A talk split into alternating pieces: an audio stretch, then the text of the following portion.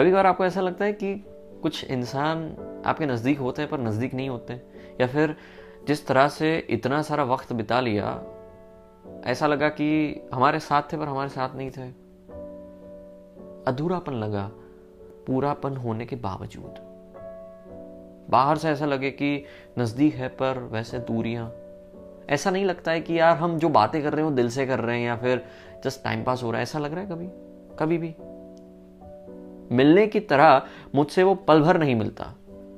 मिलने की तरह वो मुझसे वो पल भर नहीं मिलता। दिल उससे मिला जिससे मुकद्दर नहीं मिला। दिल उससे मिला जिससे मुकद्दर नहीं मिलता। मिलने की तरह मुझसे वो पल भर नहीं मिलता।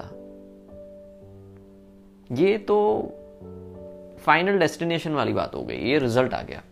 पर इससे पहले ना, ऐसे बिहेवियर्स के बहुत सारे रेड फ्लैग्स होते हैं। हम सब की ज़िंदगी में ऐसे आते ही हैं कि जब आप किसी के साथ बात करते हो तो ऐसे बिहेवियरल uh, पैटर्न्स में दिखी जाते हैं कि that person is not that interested in you वो उनकी बातें इतने इंटरेस्ट से कहेंगे पूरी एनर्जी खा जाएँगे पर जब आपकी बात सुनने की बात आएगी तो दिल भी लाइक हम्म हम्म हम्म हम्म ओ अच्छा ओके अरे हेलो हम इतने दिल से बयां कर रहे हैं और सामने कोई है ही नहीं रिस्पॉन्स देने वाला।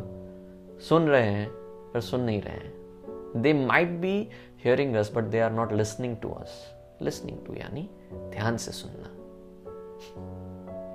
ऐसा जब भी हो ना, पहले उनको बोलो कि are you busy can you just pay some attention here उसके बाद अगर वो फिर से ना चौकन्ना होते और आपके साथ बात करते हैं तो ठीक है, पर बारी बारी अगर वैसा ही बिहेवियर रहे तो प्लीज़ ऐसे इंसान से दूर रहना, क्योंकि उनका ध्यान ऑलरेडी कहीं और है। वो ध्यान से किसी और को सुन रहे हैं।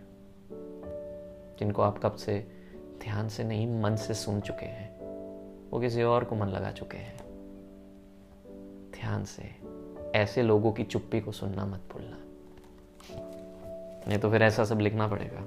आपको कभी ऐसा लगता है कि कभी कभार कुछ सिचुएशंस आपके हाथ में नहीं होती है?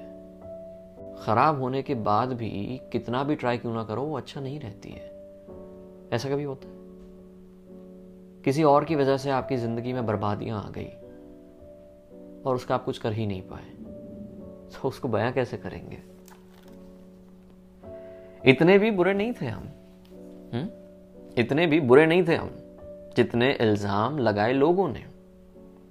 इतने भी बुरे नहीं थे हम, जितने इल्ज़ाम लगाए लोगों ने। कुछ किस्मत खराब थी तो कुछ आग लगाई लोगों ने। कुछ किस्मत खराब थी तो कुछ आग लगाई लोगों ने, इतने भी बुरे नहीं थे हम। ठीक है? नहीं थे बुरे तुम। तुमको पता है ना? तुम नहीं थे।